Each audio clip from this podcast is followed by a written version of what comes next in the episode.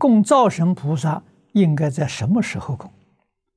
如在他人家中做客用餐，应如何供灶神？这个灶神呢，实在上是供在厨房里面，不是供在饭厅。啊，饭厅里面没听说供灶神的。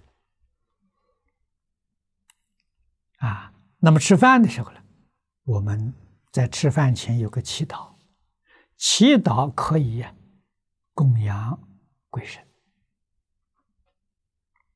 啊，在祈祷完了之后，啊，自己心里发个愿，啊，此时便是方，一切归神供。啊，随着心量呢，把你这些饮食啊，变变作无量无边，啊，供养啊，虚空法界所有的鬼神。啊，你有这个念头就很好。啊，这个不要拘形式，因为现在拘形式，人家说你是迷信。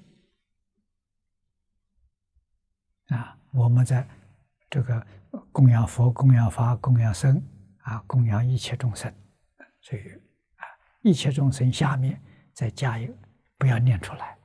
啊，此时便是方，一切归神供。句子很简单，七遍啊，这就很如法了。